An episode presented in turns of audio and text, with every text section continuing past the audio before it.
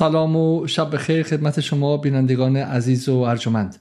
به برنامه امروز جدال جمعه 21 ماه مهر خوش آمدید. امروز هفتمین روز از آغاز درگیری بی سابقه میان نیروهای مقاومت فلسطین و دولت اشغالگر اسرائیل است. درگیری که اگرچه این روزها دوربین ها در غرب همچنان به دنبال پیدا کردن نقاطی دروغین درباره خطاهای اخلاقی و به شکلی خطاهای رفتاری حماس روز اول هستند یا دوربین های منصفتر به دنبال رنج و مهنتی که بر مردم فلسطین و مردم غزه در این ساعت میره هستند اما همگی متفق القول سعی در یک کار دارن سعی در فراموشی سپردن آن رخداد عظیمی که در نخستین روز افتاد. عملیات نظامی پیچیده الاقصا اتفاقی که کسی مثل نورمن فینکلشتاین اون رو یک اسلیو رایت یا یک شورش بردگان و یک تقیان بردگان نامید. تقیان موفق بردگان و, و به نظر من لازمه که در کنار پوشش دادن جرم و جنایت های جنگی که این روزها اسرائیل علیه زن بچه عادی در غزه انجام میده ما هر از گاهی تحمل کنیم و برگردیم به اون لحظه نخستین. چرا که فقط با تحمل در آن لحظه نخستینه که ما می‌فهمیم اتفاقی جدید.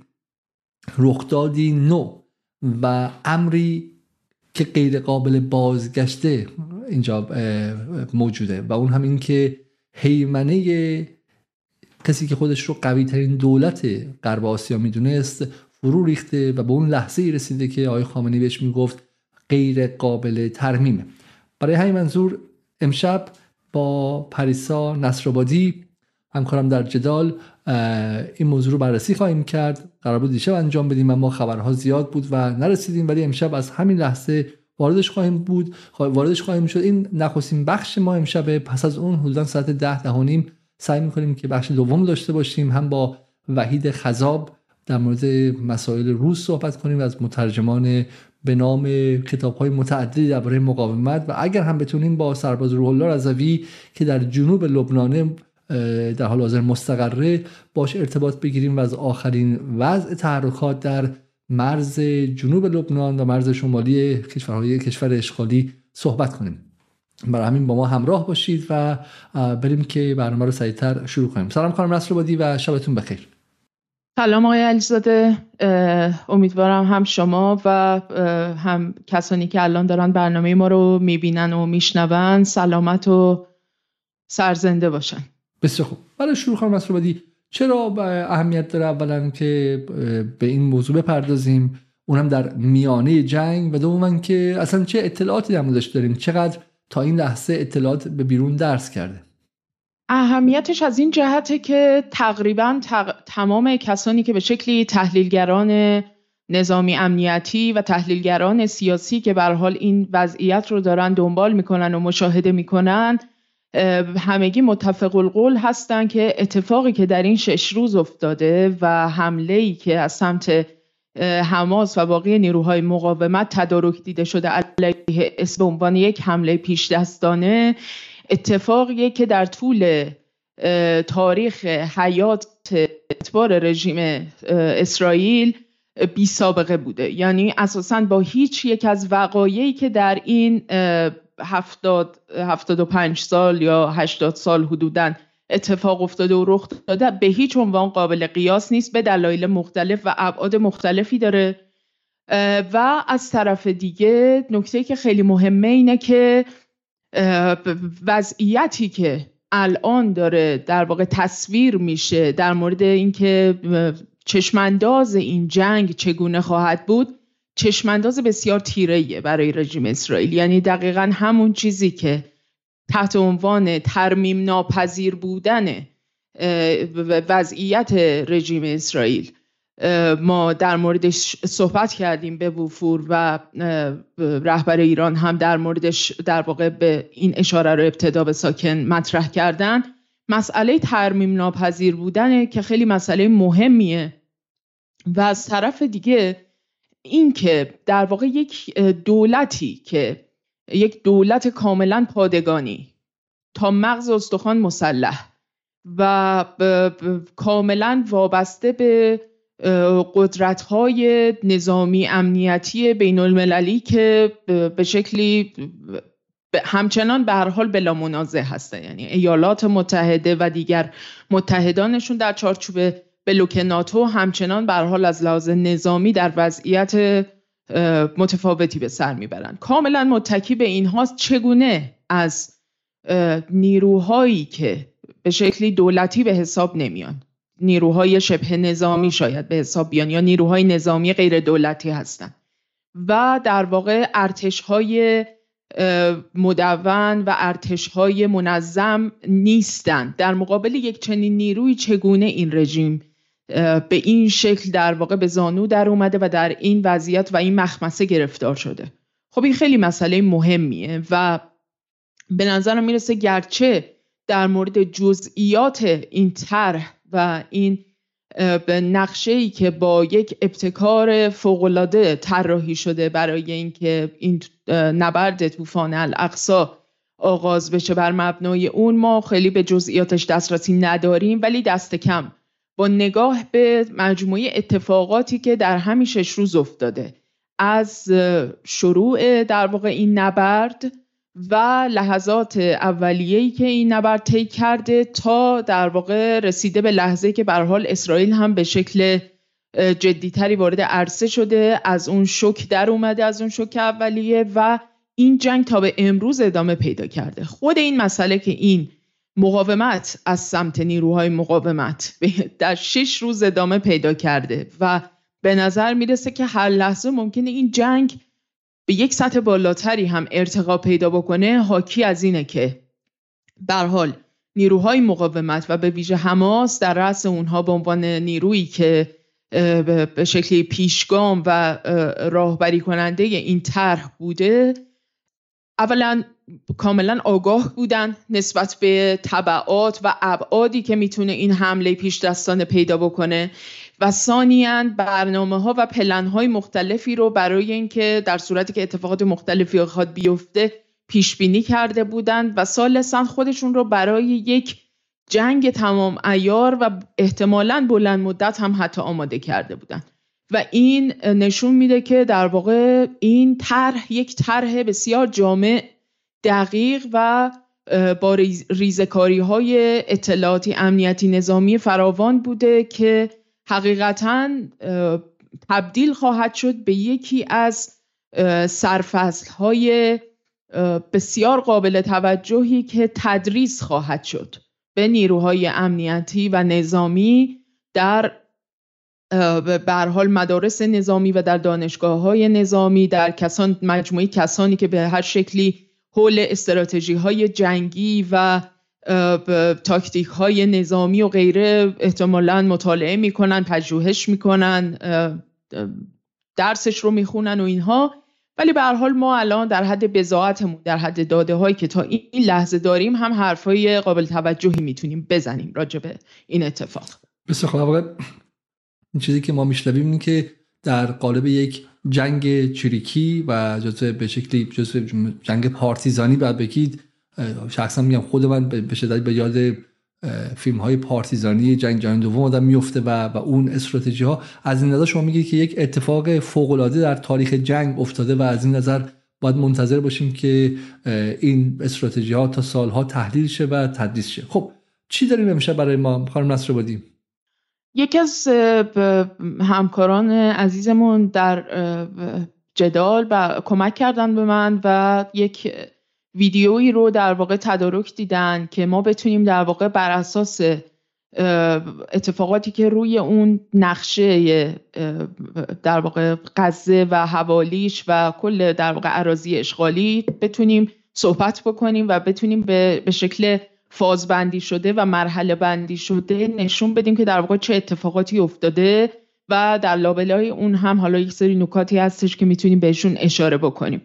و این خیلی کمک می‌کنه که به شکلی ما بتونیم به لحاظ بسری هم مسئله رو یک کمی مشخصتر بکنیم و در مورد به شکلی جوانه به قضیه و اینکه واقعا چه اتفاقی افتاده بهتر صحبت بکنیم. چون وقتی فقط حرف می‌زنیم یه مقداری تصور و تخیل اتفاقی که افتاده ممکنه دشوار باشه. ولی وقتی که کاملا به اصطلاح ویژوالایز میشه و مقابل ما قرار می‌گیره و به شکل بسری قابل دیدن هست به شکل همزمان برامون خیلی راحت تره که هم روش صحبت بکنیم هم ابعاد قضیه رو بفهمیم.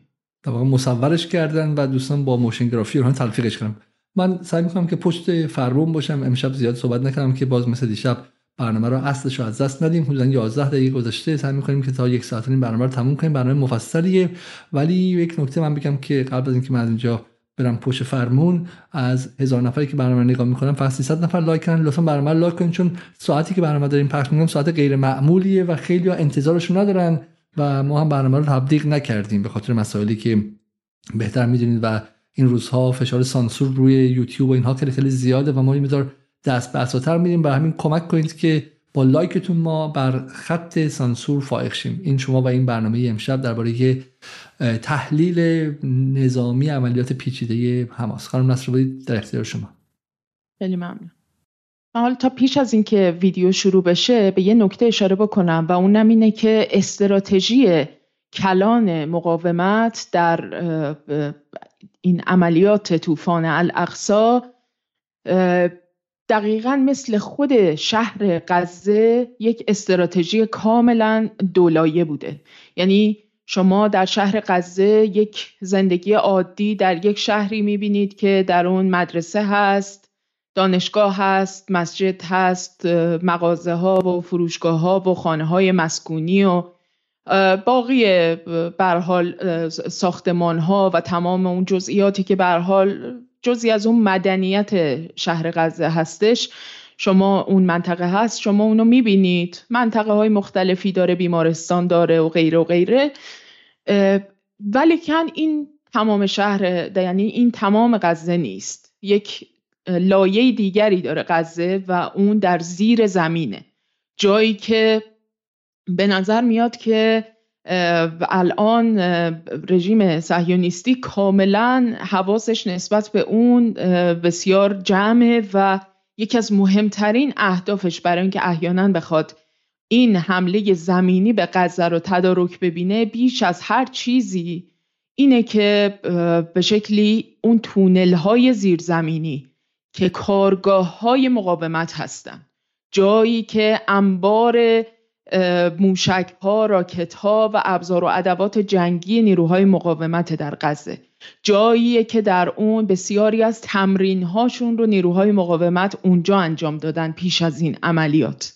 و جاییه که به هر حال میشه گفت که ستاد هدایت عملیات و ستاد عملیات جنگ به شکلی شاید به حساب بیاد از جهتی که تمام اون لوجستیک و برنامه ریزی برای دستبندی حال ابزار و ادوات و برنامه ریزی برای اینکه چگونه این نبرد رو بخوان جلو ببرن ممکنه که به این تونل های زیرزمینی برگرده. بنابراین شهر غزه دو لایه داره و یک لایه مهمش در زیر زمینه که برای رژیم اسرائیل و ارتش رژیم اسرائیل خیلی مهمه که بتونن در واقع اون لایه زیرین رو نابود بکنن. یعنی بیش از اون چیزی که در روی زمین قرار داره برای اونها اصل قضیه در زیر زمینه که می‌خوان بهش دست پیدا بکنن و نابودش بکنن.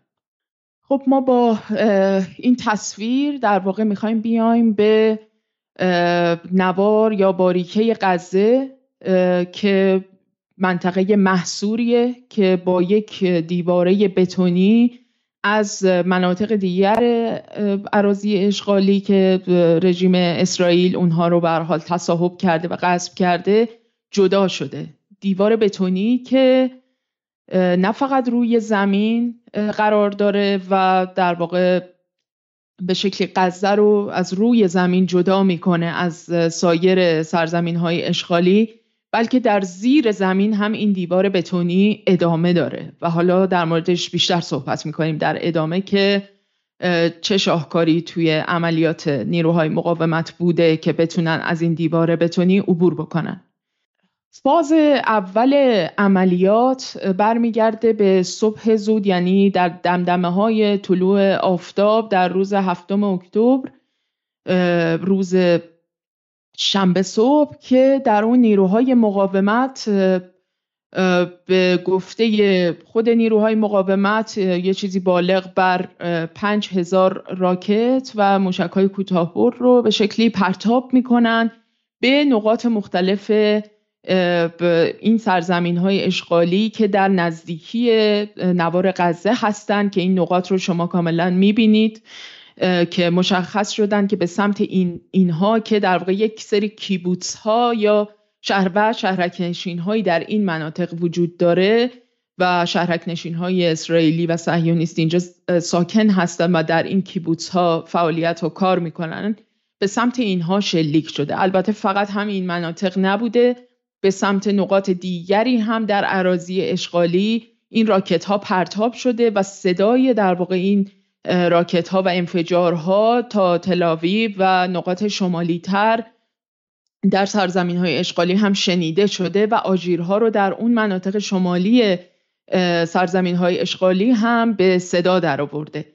ولی نکته مهمش اینه که در واقع با پرتاب این راکت ها که به گفته مقامات اسرائیلی بین 2500 تا 3000 تا بودن و به گفته خود نیروهای مقاومت بالغ بر 5000 راکت بودن که به شکل ناگهانی شلیک شدن به این مناطق و هم مجموعی اینها در واقع باعث شده که رژیم اسرائیل و ارتش رژیم اسرائیل به طور کلی قافلگیر بشن که ناگهان چه اتفاقی افتاده. این حجم از راکت چرا ناگهان از سمت غزه شلیک شده و از طرفی با توجه به اینکه ساعتی که در واقع پرتاب راکت ها شروع شده که گفته میشه به وقت محلی حدود 6 تا 6 و نیم صبح بوده و به شکلی تا حد زیادی میشه گفت که در واقع ساعتی بوده که خیلی ها اساسا انتظار این رو نداشتن و برای همین حتی نیروهای نظامی هم قافلگیر شدن در این مناطق. و این باعث شده که در واقع پراکندگی این انفجارها و راکت هایی که شلیک شده به این مناطق پراکندگیش باعث شده که در واقع ارتش رژیم اسرائیل به نوعی قافلگیر بشه که کدوم یک از این نقاط رو باید الان در واقع بره و به سمتش ببینی که چه خبر شده و احیانا بخواد وارد در واقع یک فاز دفاعی در مقابل این حملات بشه. راکت ها رو همونجوری که در این نوشته کناری هم می‌بینید مجموعا به شکلی در دو مرحله پرتاب شده. یک مرحله پرتاب شد فقط برای اینکه در واقع این آژیرها به صدا در بیاد و در مرحله دوم هم مجددا راکت های دیگری شلیک شد که به همراه اونها نیروهای چترباز و نیروهایی که سوار بر پاراموتورها یا پاراگلایدرها بودن به شکلی از این دیواره بتونی کناره در واقع شرقی نوار غزه خارج شدند و از سمت آسمان به سمت اون مناطقی که این راکت ها به سمتشون شلیک شده بود حرکت کردند. اگر کمی تصویر بره جلوتر اینجا در واقع نشون میده که این نیروهایی که نیروهای کاملا آموزش دیده نیروهایی که آموزش ها و در واقع تدارکات بسیاری برای اینکه اینها این آمادگی رو کسب بکنن در طی دو سال گذشته براشون در نظر گرفته شده بود تا اینها در واقع از این دیواره بتونی عبور بکنن و به این ترتیب باز هم در یک مرحله دیگه رژیم اسرائیل و ارتش اسرائیل رو قافلگیر بکنن که اساسا انتظار نداشته که نیروهای مقاومت بخوان از طریق از مسیر در واقع هوایی و از این طریق بخوان عبور بکنن. از این دیواره دیواره که خیلی اسرائیلی ها بهش مینازیدن و معتقد بودن که در واقع این یکی از ابتکارات بسیار شگرفی بوده که در واقع به شکلی رژیم اسرائیل صورت داده برای جلوگیری از مقاومت و این دیواره های بتونی مجهز به سنسورهایی هستند که می‌تونن کاملا مانع از این بشن که نیروهای مقاومت بخوان از غزه خارج بشن و وارد دیگر سرزم... مناطق سرزمین های اشغالی بشن. و به این ترتیب در واقع اون دیواره بتونی که در زیر زمین هم هست بنا بود که با توجه به اینکه رژیم صهیونیستی می‌دونست که نیروهای مقاومت بسیار خبره هستند در این زمینه که تونل هایی رو حفر بکنن در زیر زمین و می‌دونستن که اون لایه دومی که در زیر غزه هستش اساسا یک مجموعه ای از دالان ها یا لابیرنت هایی هستش که در هم تنیده به همدیگه در واقع متصل میشن و از این جهت نیروهای مقاومت ممکنه که از زیر اون دیوار بتونی در واقع بخوان نفوذ بکنن. این دیواره رو دیواره بتونی رو تا درون در واقع زمین هم ادامه داده بودن. و بنابراین شاهکاری که نیروهای مقاومت کردن در این مرحله این بود که این رزمندگان از طریق در واقع همین پاراموتورها نیروهای چترباز با کایت ها و در واقع پهپادهای FPV که به این شکل در واقع ارسال شدن اینها در واقع از این دیوار عبور می‌کنن میان و به سمت در واقع همون سرزمین های اشغالی به اون شهرک نشین ها و اون مناطقی که پیشتر با راکت ها بمباران شده بودند به سمت اونها میرن و به این ترتیب اونجا رو به خصوص برج های دیدبانی و پاسگاه هایی که در این مناطق در نقاط مختلف این دیواره اگه اشتباه نکنم 65 کیلومتری باید باشه این دیواره بتونی. تمام این پاسگاه های دیدبانی و این برجک های نظامی رو به شکلی با نارنجک ها خونسا می‌کنن و بمباران می‌کنن و این حضورشون همراه با اینه که در مرحله دومی که در واقع یه سری از این راکت ها شلیک شده. یعنی در همزمان با پرتاب راکت ها اینها در واقع نفوذ می‌کنن به این مناطق که وارد بشن و مسیر رو باز می‌کنن برای نیروهای کماندویی که بیان و به شکل زمینی فرود بیان و به شکلی اون مناطق رو پاکسازی بکنن. بسیار خب حالا اینکه از فیلمی که داریم نشون میدیم میدا جلو نیفتیم پس تا اینجا در خلاصه اولین اتفاقی که میفته شلیک 3000 موشک در فاز اول حدود 3000 موشک در فاز دوم در ساعت 6 صبح که همه قافلگیر میشن. پس از اون پهپادها یا اف ها میان درسته؟ که اینها میان به برشای دیدبانی حمله می‌کنن. برشای دیدبانی هم به تصرف در میاد و در مرحله بعد حالا ما بریم ببینیم که مرحله بعد چیه. بسیار خوب. اینجا در واقع یک گذرگاهی هستش که کرم شالوم یا کریم ابو سالم به اصطلاح هست که در شرق گذرگاه رفح واقع شده. اینجا یک فرودگاه خیلی بزرگی هست یک پادگان بسیار بزرگ داره و اینجا یکی از دروازه هایی هستش که از طریق اون کالا وارد در واقع از طریق مصر وارد در واقع نوار غزه میشه و از این مسیر هستش که البته رژیم اسرائیل بارها و بارها این گذرگاه رو هی بسته در مقاطع مختلف ولی کم به حال در این مرحله تونستن نیروهای مقاومت این پادگان بزرگ رو هم در اختیار بگیرن این گذرگاه رو باز بکنن و به این ترتیب گفته میشه که حالا علاوه بر این که در اینجا تونستن به حال غنایم زیادی از جنگ افزارها ماشین های جنگی نفربرها و چندین تانک مرکاوا رو تونستن در این مرحله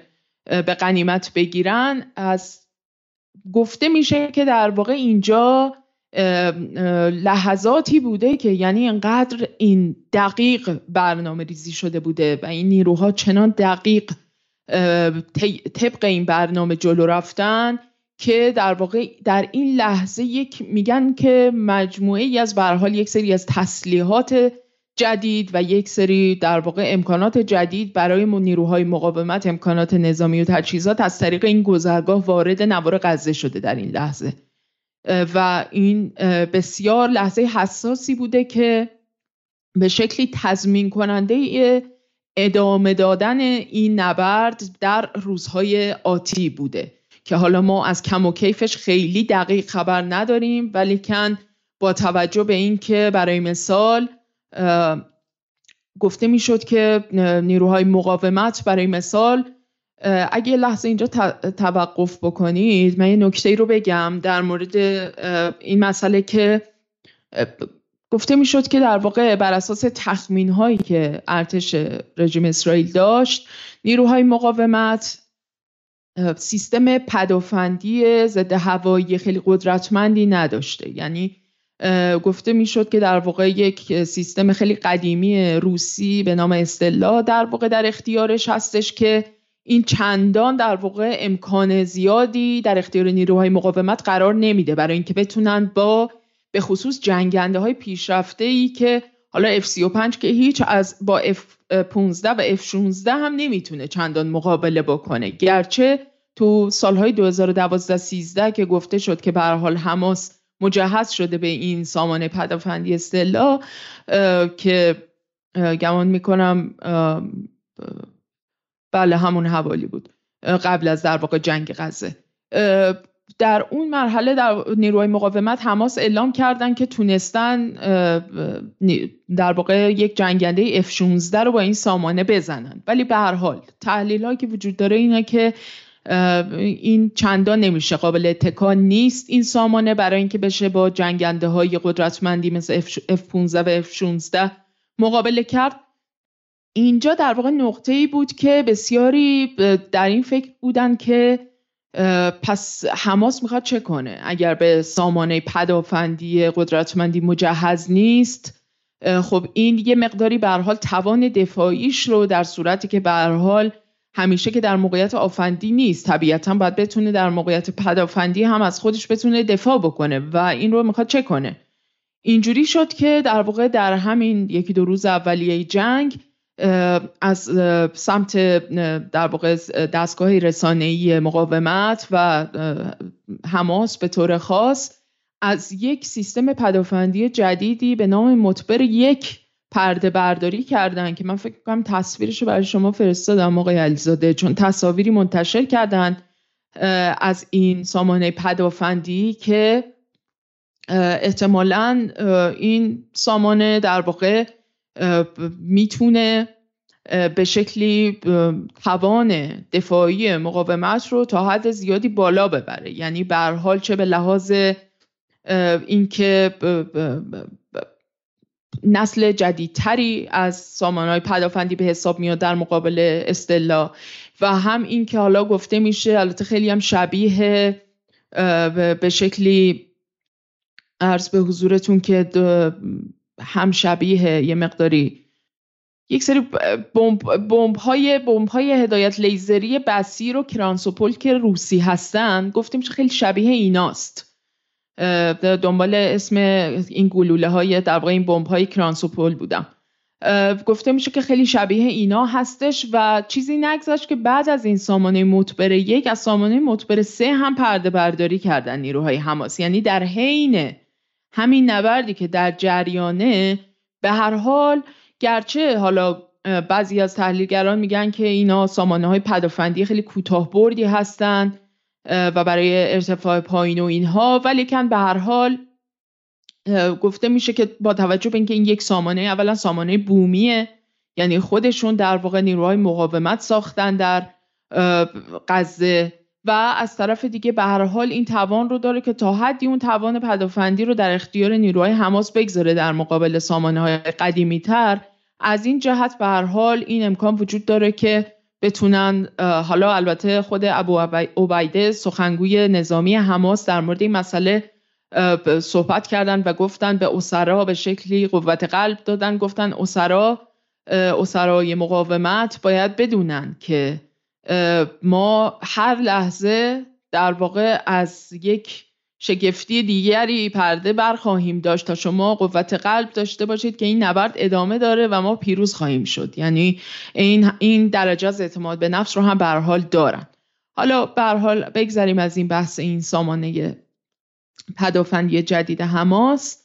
ولی کم به حال مقصودم اینه که با توجه به اینکه این گذرگاه کرم ابو سالم یا همون کرم شالوم باز شده و گفته میشه که از اون تسلیحاتی و جنگ افزارهای جدیدی به غزه وارد شده این که به حال ما این احتمال وجود داره که به حال توان لوجستیکی نیروهای مقاومت در غزه به شکلی بالاتر از اون چیزی باشه که در واقع پیشتر در موردش تخمین زده شده بوده در سالهای گذشته. اگر خب بریم به سمت ویدیو خب بعد از اون در واقع گرفتن اون پاسگاه و اون تسلطی که پیدا کردن بر اون گذرگاه کرمشالوم نیروهای مقاومت رفتن به سمت یکی دیگه از این پادگان ها در منطقه در, در پاسگاه بگیری و اونجا رو به, به شکلی تحت کنترل خودشون در که این خبرنگار فلسطینی در واقع داره در کنار همون پادگان داره از اونجا در واقع داره این گزارش رو تهیه می‌کنه و مخابره کرده که ما قبلا تو شبهای گذشتم نشون دادیم توی برنامه هامون گرفتن در واقع این پادگان ها خب مثلا بله. خلاصه کنیم تا اینجا کار مخاطب به تصویر کلی داشته باشه. مثلا تا اینجا دو تا از پادگان هم گرفته شده درسته؟ و دو تا اتفاق داره میفته. به شکلی گرفتن تسلیحات اسرائیلی ها که بعد خود این تسلیحات در روزهای آینده در چه ساعات آینده نقش بازی می‌کنه. یعنی زندانیان از زندان آمدن بیرون دارن به پاسگاهی خود پلیس اونجا حمله می‌کنن. از اسلحه هایی که از اونجا می‌گیرن فاز بعدی رو میان و این جالبه که از نظر استراتژیک اینو محاسبه کردن که ما مثلا با چهار تفنگ شروع می‌کنیم. وقتی که اونها رو گرفتیم مثلا میشه سی تا بعد میسیم فاز بعدی انجام بدیم. و واقع اینا محاسبات خیلی پیشینی خیلی پیچیده می‌خواد. و دو تا پادگان اسمش شما بگید شالوم درسته و کرم شالوم و یا کرم ابو سالم و بیری.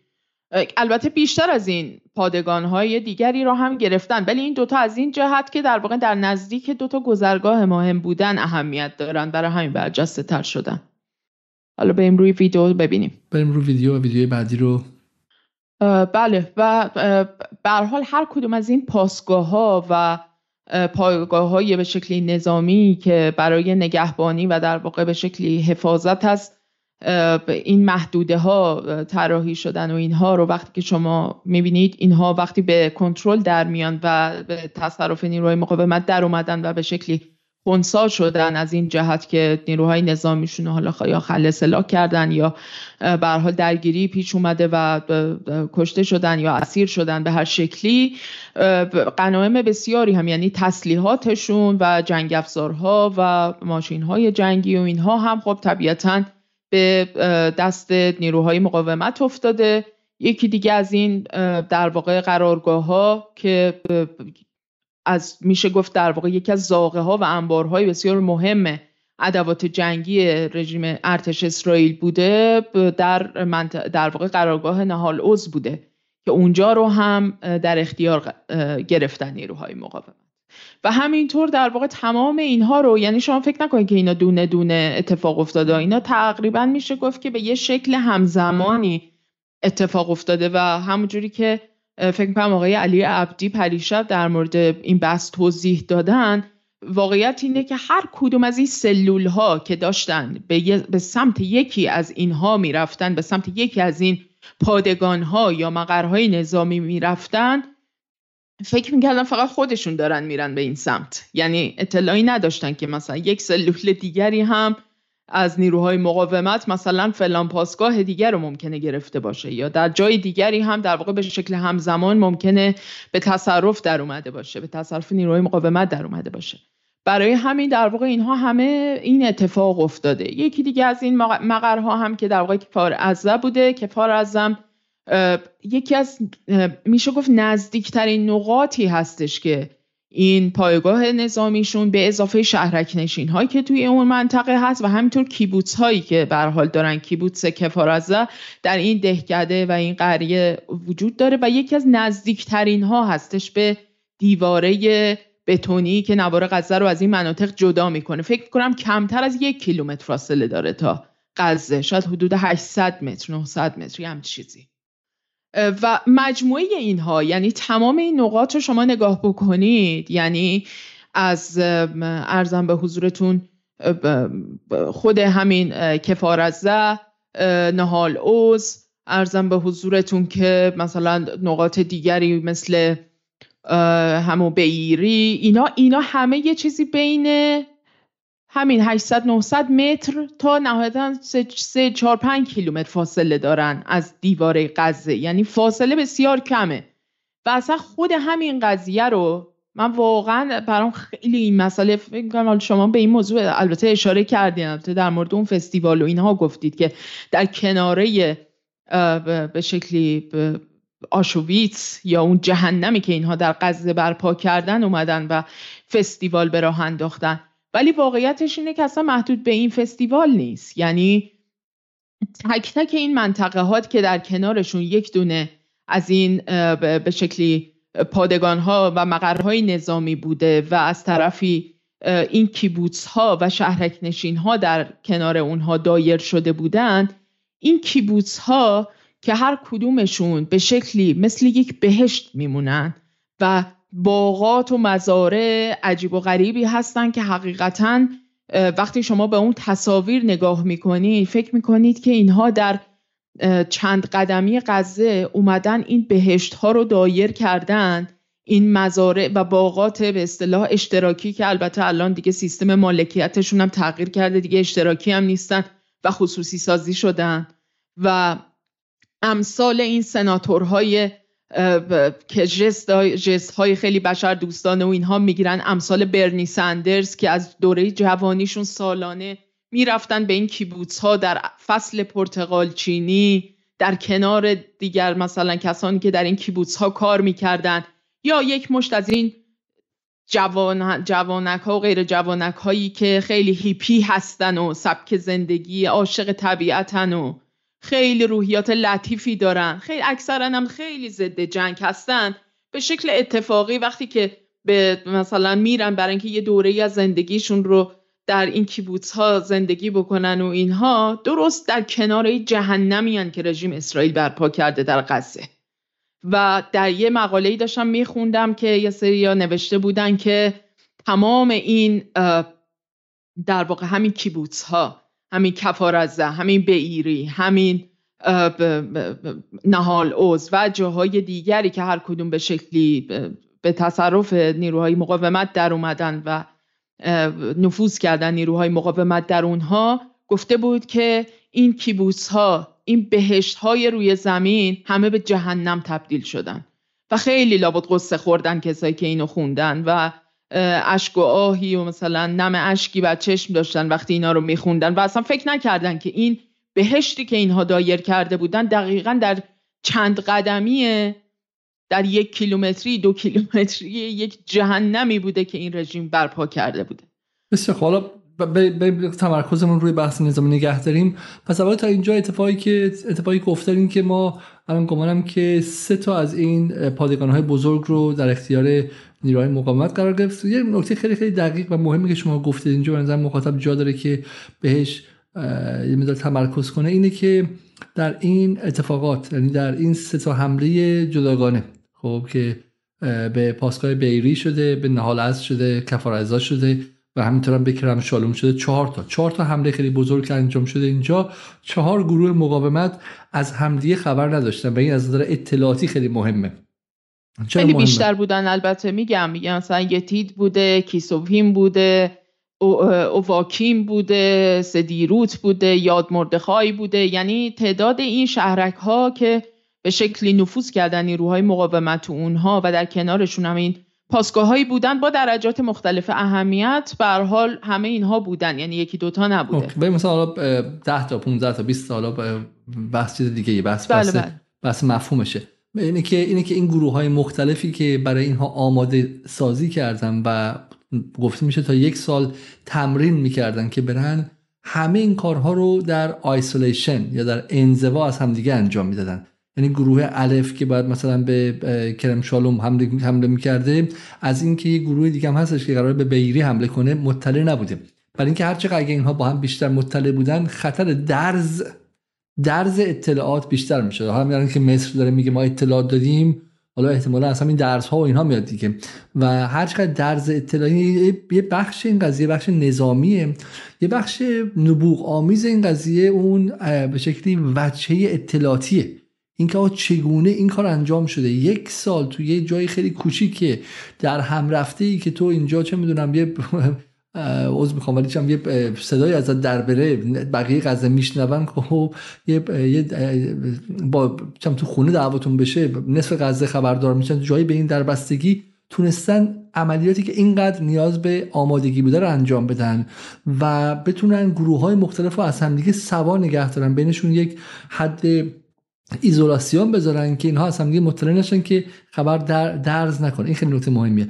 و همون چیزی می‌دونیم میگن خیلی از نیروها تا تا لحظه ای که وارد از دیوار می‌خواستن عبور کنن نمی‌دونستم اونجا بهشون اسلحه رو میدن. درسته بهشون اسلحه رو میدن. برای همین واقعا جا داره. چه واسه یک موقعی حالا اطلاعات ما بیشتر شد روی بچه اطلاعاتی قضیه هم یک برنامه بریم. اما بریم ببینیم که باقی ماجرا چی میشه. خب این پاسگاه ها که به شکلی به تصرف نیروهای مقاومت در میان و به خصوص میگم یکی این گذرگاه اریز که در من نقطه شمالی در واقع ورودی غزه هستش که یکی از نقاط خیلی مهمی هستش که به تصرف نیروهای مقاومت در میاد. پاسگاه بسیار بزرگی هم داره چون در واقع به شکلی ورودی به سمت غزه هستش به شکل رسمی و اینها. این و کرم شالوم از این جهت که اون سمت هم ورودی کالا بوده و در واقع تحت کنترل ارتش اسرائیل و در واقع دستگاه اطلاعاتی امنیتی که فرودگاه ها رو تحت کنترل دارن بوده. این دوتا خیلی مهمن و این گذرگاه ارز که در واقع به شکلی به تصرف در میاد عملا میشه گفت که در واقع یک فاز یک یک لول ارتقا پیدا می‌کنه این عملیات. از این جهت که دیگه حالا نیروهای مقاومت در واقع دارن نفوذ می‌کنن به سمت مناطق دیگر مناطق عراضی اشغالی به سمت مناطق شمالی تر میرن از اینجا میرن دیگه به سمت در واقع وقتی که بالاتر شما برید دیگه میرید به سمت همون اسقلان یا اشکلون و میره دیگه تا تلاوی و جاهای دیگه. در واقع این نفوذه دیگه نفوذی میشه که در واقع دیگه به راحتی امکان پذیر نیستش. اینجا بله اینجا همون گذرگاه یا همون دروازه ورودی غزه هستش که اون گذرگاه ارز بهش میگن و یه پاسگاه بزرگی هم داره. اینه که در واقع نیروهای مقاومت حقیقتا یه شاهکاری انجام میدن که به طور همزمان میان و این دروازه ها رو به شکلی باز می‌کنن این پاسگاه ها رو خونسا می‌کنن و بعد مرحله بعدی این هستش که نیروهای کماندوی کاملا آموزش دیده و حرفه‌ای برای این مرحله اون وقت میان و وارد عرصه میشن تا دیگه نفوذ بکنن به درون سرزمین های اشغالی. و دیگه حقیقتا وضعیت شما می‌تونید تصور بکنید یعنی ارتش اسرائیل که غافلگیر شده تا همینجا الان دیگه نمی‌دونه از کدوم سمت باید اصلا وارد عمل بشه از هر طرف که نگاه می‌کنید این نفوذ داره به سمت مناطق اشغالی بیشتر و بیشتر میشه و اساسا نمی‌دونن اینو یعنی نیروی اسرائیلی خیلی طول کشید تا اولین واکنش ها رو ما از سمتشون شاهد باشیم و اینها بخوان وارد مقابله بشن بنابراین اینجا دیگه نقطه ای هستش که بلدوزرها هم وارد عمل میشن و بخشی از این دیوارها و اون صحنه هایی که تو بعضی از فیلم ها دیدیم فیلم سیمخاردارها و اینها رو در واقع از بین می‌برن و این نفوذ در واقع به شکلی آسونتر میشه. برای اینکه نیروهای مقاومت بخوان از این مسیرها به شکلی خارج بشن به سمت مناطق دیگر سرزمین های اشغالی و به سمت به خصوص شهرک نشین ها بخوان برن. اینجا بله اینجا سدیروته که در واقع یکی از شهر مهمیه به خاطر اینکه به حال اولا خیلی نزدیک به اون دروازه ورودی غزه دروازه ارز و اینها و از طرف دیگه تعداد زیادی نیروی نظامی اینجا مستقر هستن. شهر سدیروت دقیقا همون جاییه که بعد از اینکه نیروهای ارتش اسرائیل در حالا وهله های بعدی در روز دوم سوم اومدن و در واقع هشدار دادن گفتن که غزه رو باید نیروهای حالا غیر نظامی و اینها غزه رو باید تخلیه بکنید و خارج بشید که از اون سمت هم گذرگاه رفح بسته شد. بلا فاصله بعدش نیروهای مقاومت هم در واقع بیانیه دادن و اعلام کردن که سدیروت باید تخلیه بشه. همه ساکنین شهر باید در واقع اونجا رو تخلیه بکنن چون ما می‌خوایم یک راکت پراکنی و موشک باران عظیمی رو می‌خوایم صورت بدیم و دیگه گردن خودت بینه. و به این ترتیب در واقع مقابله کردن. یعنی همون چیزی که در موردش صحبت کردیم که در واقع همون دکتری نزاهیه که آیزنکوت مطرح کرده بود و تا پیش از این نیروهای مقاومت در موقعیتی نبودن که بتونن چنین مقابله به مثلی رو به شکل دفعتی صورت بدن نسبت به رژیم اسرائیل این بار اینطور نیست. یعنی وقتی که اونها میگن که غزه رو باید تخلیه بکنین مقاومت هم در واقع میاد وارد عرصه میشه و میگه که فلانجا و فلانجا و بهمانجا رو تخلیه بکنید. ولی داریم می‌زنیم بمباران می‌کنیم و دیگه غیر نظامی و نظامی و اینها دیگه گردن خودتون. اینه که در واقع شهر سدیروت هم تخلیه شده البته. دیروز اخباری که اومد گفتن که ظاهرا در کابینه جنگی که تشکیل شده در مورد این قضیه به توافق رسیدن و تصمیم گرفتن که سدیروت تخلیه بشه. اشکلون هم که به حال یکی از مهمترین شهرهایی هستش که در این منطقه و در نزدیکی های غزه هست از نقطه از جمله نقاطی هستش که در واقع همیشه وقتی که به حال درگیری بین نیروهای مقاومت از سمت غزه و ارتش اشغالگر اسرائیل اتفاق میفته. اشکلون همیشه جز جاهایی که به حال درگیر میشه و با توجه به اینکه نزدیک به حال به شکلی نزدیک دریا هم هستش جایی بود که هم اشکلون و هم یک شهر دیگری که اگه یک کمی به شکلی بریم جلوتر می‌بینیم در زیکیم که نزدیک به دریاست. نیروهای مقاومت از طریق قایق ها یعنی از مسیر آب هم به تدریج وارد شدند و در واقع نفوذ کردند توی این مناطق. بنابراین ما با چند لایه از این عملیات در واقع مواجه هستیم که داره به شکل همزمان از مسیر هوایی از مسیر زمینی و از مسیر آبی و دریایی در واقع داره نیروهای مقاومت وارد میشن و دارن نفوذ می‌کنن توی این مناطق. و بر حال شهر اشکلون جاییه که همچنان الان بر حال این درگیری ها بین نیروهای مقاومت و ارتش اسرائیل همچنان توش وجود داره و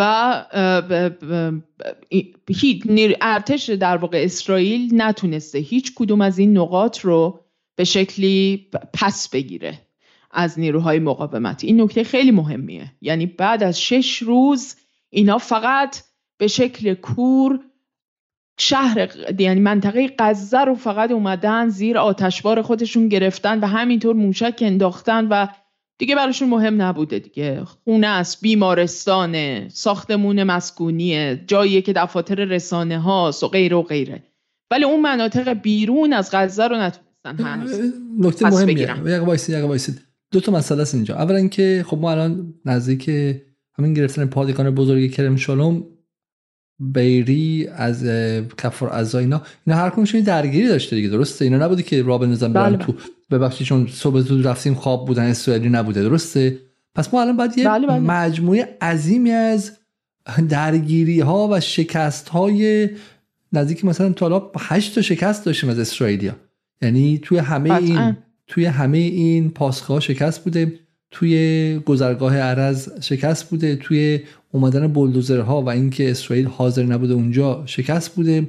بعد توی نیرو دریایی زکیم خب پادگان نیرو دریایی گرفتن. یه شکست دیگه بوده خب. و یعنی ما الان پس تصاویر کنیم. ما پس همینه که واقعا تصاویری که فهم می‌بینیم تو همین لحظه اصلا فستیوالی در کار نبوده. درسته؟ یعنی خیلی قضیه بزرگتر و عظیمتر بوده. به درازای کل غزه بوده. یعنی ما در کل این حالا درازای غزه فکر کنم 30 کیلومتر درسته؟ در درازای کل غزه ما اینجا مبارزه جنگ احتمالا تن به تن و تعقیب و گریز و غیره داشتیم. و هیچ از این تصاویر ما ندیدیم. حالا سری تصاویر دیدیم که توی مثلا اشکلون راه میرن سربازا و واقعا باور نکردنی و غیره. ولی ما از حجم آتشی که احتمالا اینجا رد و بدل شده شکست خوردن اسرائیل فرار کردن هاشون اسلحه زمین گذاشتن تسلیم شدن هاشون. باید احتمالا کلی تصویر باشه که هنوز ندیدیم و در واقع پس از منظر تصویری که اینجا ساخته شده و جنگ رسانه یه قضیه ما داریم در مورد توهماتمون حرف می‌زنیم. یعنی ما در مورد یه تیکه از این قضیه از هزار تیکه یه تیکش که تو اون فستیوال بوده اونم حالا به دروغه. چون میگن که آدم ها رو کشتن. در حالی که الان تصاویری که از اونجا آمده اینه که بین اونها پلیس یا نیروهای مسلح مخفی هستن. این یه نکته است که باید بهش کنیم نکته دوم که هنوز من متوجه نشدم شما میگی که توی اشکلون توی سدیروت توی بای بیری اینا رو پس نگرفته هنوز اسرائیل؟ اشکلون نه. سدیروت هم که فکر می‌کنم دیروز تخلیه شد رسما. یعنی مقاومت چون بهشون اختار داده بود که گفته بود این شهر رو کامل تخلیه باید بکنید و الا ما می‌زنیم. ولی نقاط دیگه نه. هیچ کدوم از اینها هنوز درگیری ها توش در جریانه و اصلا یکی از دلایلی هم که هنوز میگن که تعداد کشته شده های اسرائیلی ها خیلی بیشتر از اون چیزیه که گزارش شده تا همین جا هم اینه که هنوز درگیری ها چنان زیاده توی این مناطق شهرک نشین های این در واقع قریه هایی که ازش صحبت کردیم و اسم بردیم در کنار غزه که هنوز اینا نمی‌دونن واقعا چه تعدادی کشته برجا مونده توی اونجا. یعنی هنوز مونده تا بخوان در مورد این قضیه بخوان با قاطعیت صحبت بکنن. اون یه حرف دیگه است که چقدر کشته شده. نه اینکه الان الان تو اینجاها نیرو مقاومت در داخل خاک اسرائیل هنوز؟ بله بله بله. و خیلی هم نفوذ کردن بیش از این هم نفوذ کردن. یعنی رفتن تا جلوتر تا نزدیکی های کرانه باختری رسیده بودن. یعنی جایی که می‌گفتن 8 تا 10 کیلومتر.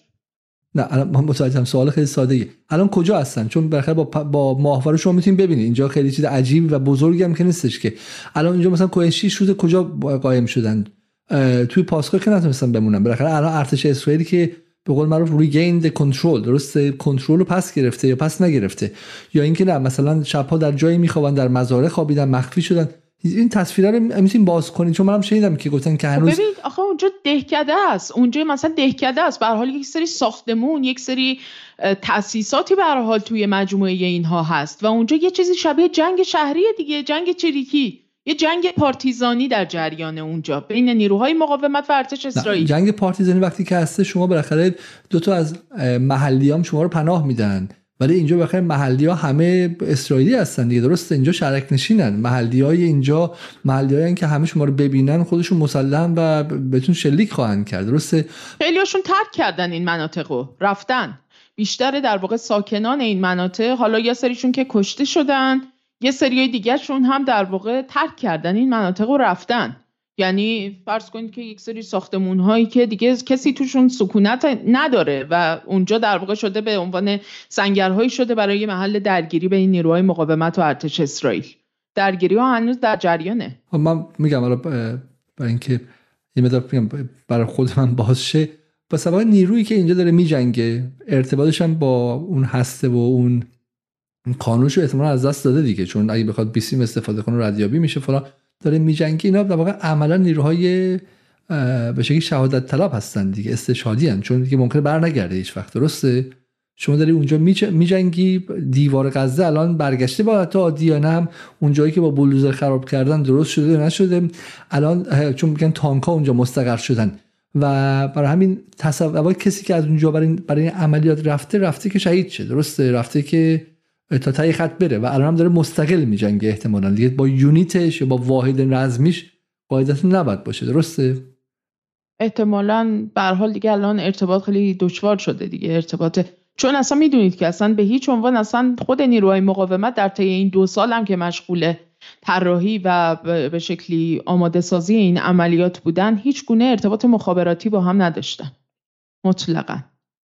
حالا اینکه چگونه ارتباط داشتن خودش جزء اسراریه که بعدها به حال باید بفهمیم که به چه صورتی. ولی که نداشتن. یعنی دیگه چه برسه به الان که توی همچین وضعیتی هستن. و با توجه به اینکه قطعا دیگه حال اونایی که دارن میجنگن الان وارد سرزمین اشغالی شدن قطعا دیگه دیگه تا مرز شهادت میرن دیگه قطعا. این مسیری که تا این مسیر به شکلی پیشروی کردن درسته؟ این بله. مسیر زرد رنگ اینه و میگن نیروهای مقاومت بعد از اشکالون به عمق سرزمین اشغالی نفوذ کردن در به شهر افکیم رسیدن. بله افکیم بسیار در اختیار شما هستیم.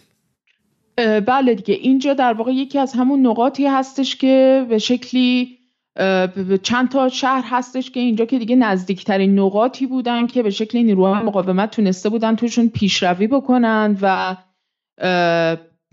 نزدیکترین نقاط میشه گفت که به کرانه باختری به حساب میان. یعنی نقاطی هستن که دیگه رسیدن به اینجا و در واقع جنگ رو کشوندن تا عمق سرزمین های اشغالی تا نزدیکی های کرانه باختری. و این یکی از وحشت هایی بود که در ارتش اسرائیل داشته که این نقاطی که در واقع توسط نیروهای مقاومت بهشون نفوذ شده و در واقع اینها دارن پیشروی می‌کنن مبادا این نقاط در واقع اینها بتونن به کرانه باختری وصل بشن.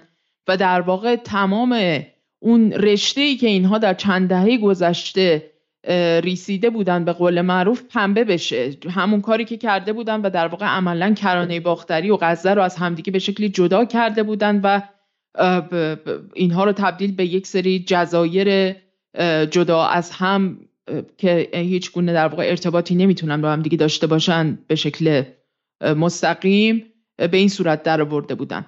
بنابراین اینا در واقع همون نقاطی هستن که در واقع اگه که یه ذره بریم جلوتر که بتونیم نقشه رو از بالا, از بالا ببینیم. حالا اینجا شهر میشمار حنیف هم هستش که اونجا بله، میشمار حنیفه. برای قنایم و اسیر گرفتن. همه جا. تقریبا یه الگو پیروی کردن دیگه. یعنی شما ببینید سلول ها این سلول ها که هر کدومشون یک مأموریت مشخصی داشتن که برن به سمت یک فلان منطقه و پاسگاه یا اون مقر نظامی اونجا رو بخوان. در اختیار بگیرن خل سلاح بکنن ادوات نظامیش رو بگیرن نیروی از اونجا اسیر بکنن و یه نکته که بود این بود که یکی از در واقع کسانی که به شکلی نزدیک حماس هستش در این مورد گفته بود که خود نیروهای مقاومت باورشون نمی‌شده این تعداد اسیر بتونن بگیرن. یعنی این نشون میده که در واقع ضعف و شکنندگی نیروهای نظامی ارتش اسرائیل رو نشون میده که احتمالا نه مقاومت چندانی کردن نه اساسا از لحاظ ذهنی آمادگی این قضیه رو داشتن که چنین حمله ای بخواد صورت بگیره و تا این حد غافلگیر شدن که خیلی هاشون خیلی زود تسلیم شدن و برای همین نیروهای مقاومت خیلی راحت تونستن اینها رو در واقع به اسارت در بیارن و همراه خودشون در واقع برشون گردونن به بار باریکه غزه اینه که در واقع این مسئله مهمی و ما می‌بینیم که اینا همشون از یه الگویی تقریبا پیروی کردن توی این تمام این نقاطی که آره, آره. گرفتن این نکته بسیار نکته جالبی و همینطور میگم این به ترتیب باز شاید بد نباشه که این آخر این ویدیو رو ببینیم که تا این لحظه که می‌رسه تکه تکه من پایان این ویدیو همینجور که جلو میایم تیکه تیکه به شکلی فتوحات بیشتر میشه تیکه تیکه و اینی که ما فریم متاسفانه تایم فریم نداریم اینجا و زمانی نمی‌دونیم ساعت چنده اینجا درسته؟ ولی مثلا نباید خیلی دیر وقت باشه. اگه 6 صبح شروع شده بمباران اینجا هم مثلا ساعت چند نظر شما هستش این پایان این قضیه و رسیدن به میشمار حنیفه و اوفکیم هان؟ فکر کنم حد اکثر تا 6 ساعت اینا این عملیات ها انجام شده. اگه درست یادم باشه حد اکثر 6 ساعت طول کشیده. حالا نقاطی که نزدیکتر هستن به نوار غزه طبیعتا سریعتر اتفاق افتاده. نقاطی که دورتر بودن به عمق بیشتری رفتن نیروهای مقاومت. طبیعتا کمی بیشتر طول کشید. این اصطلاح طوفان از این نظرم مهمه چون از نظر سرعت عمل و واقعا فکر می‌کنم که مثلا برای من و شما که همیشه برنامه همون با تاخیر عجیبی شروع میشه و هیچ گونه فهمی از وقت نداریم و زمان نداریم و همیشه مدیون مخاطبان هستیم خب این یه لایه دیگه هم داره که واقعا از اگه مثلا یک نفر از ما در بین این صدها مبارز فلسطینی بود کل عملیات به این میرفتش خانم نصرآبادی. و این به نظر من نشون میده که سر وقت بودن خب فقط با سر وقت بودن میشه مبارزه کرد و میشه میشه چنین عملیاتی در این ابعاد رو ابعاد رو انجام داد. چون ما توی عملیات خیلی ساده برنامه‌ای که ساعت 8 شب اعلام می‌کنیم ساعت مثلا 9 شروع می‌کنیم و واقعا همیشه از مخاطبان مخاطبان شرمنده هستیم. خب بریم سر بخش امان از انحرافات روشنفکری آقای علیزاده. سر سر بحث شما. خب. در واقع این جاده 34 که حالا اینجا در موردش صحبت شده همون یکی مهمترین در واقع اون مسیر اصلی هستش که به شکلی سرزمین های اشغالی رو وصل می‌کنه به غزه و در درون غزه هم وارد میشه و اینها در واقع تمام نیروهایی که توی این مسیر بودن توی این جاده بودن به شکلی وقتی که مطلع میشن از این وضعیت و می‌بینن که اوضاع به یه همچین وضعیتی در اومده به سرعت از این محدوده سعی می‌کنن خارج بشن و خیلی از اونها توی همین جاده در حال فرار و دور شدن از این محدوده بودن که به حال کشته شدن و نتونستن خیلی به فرارشون ادامه بدن.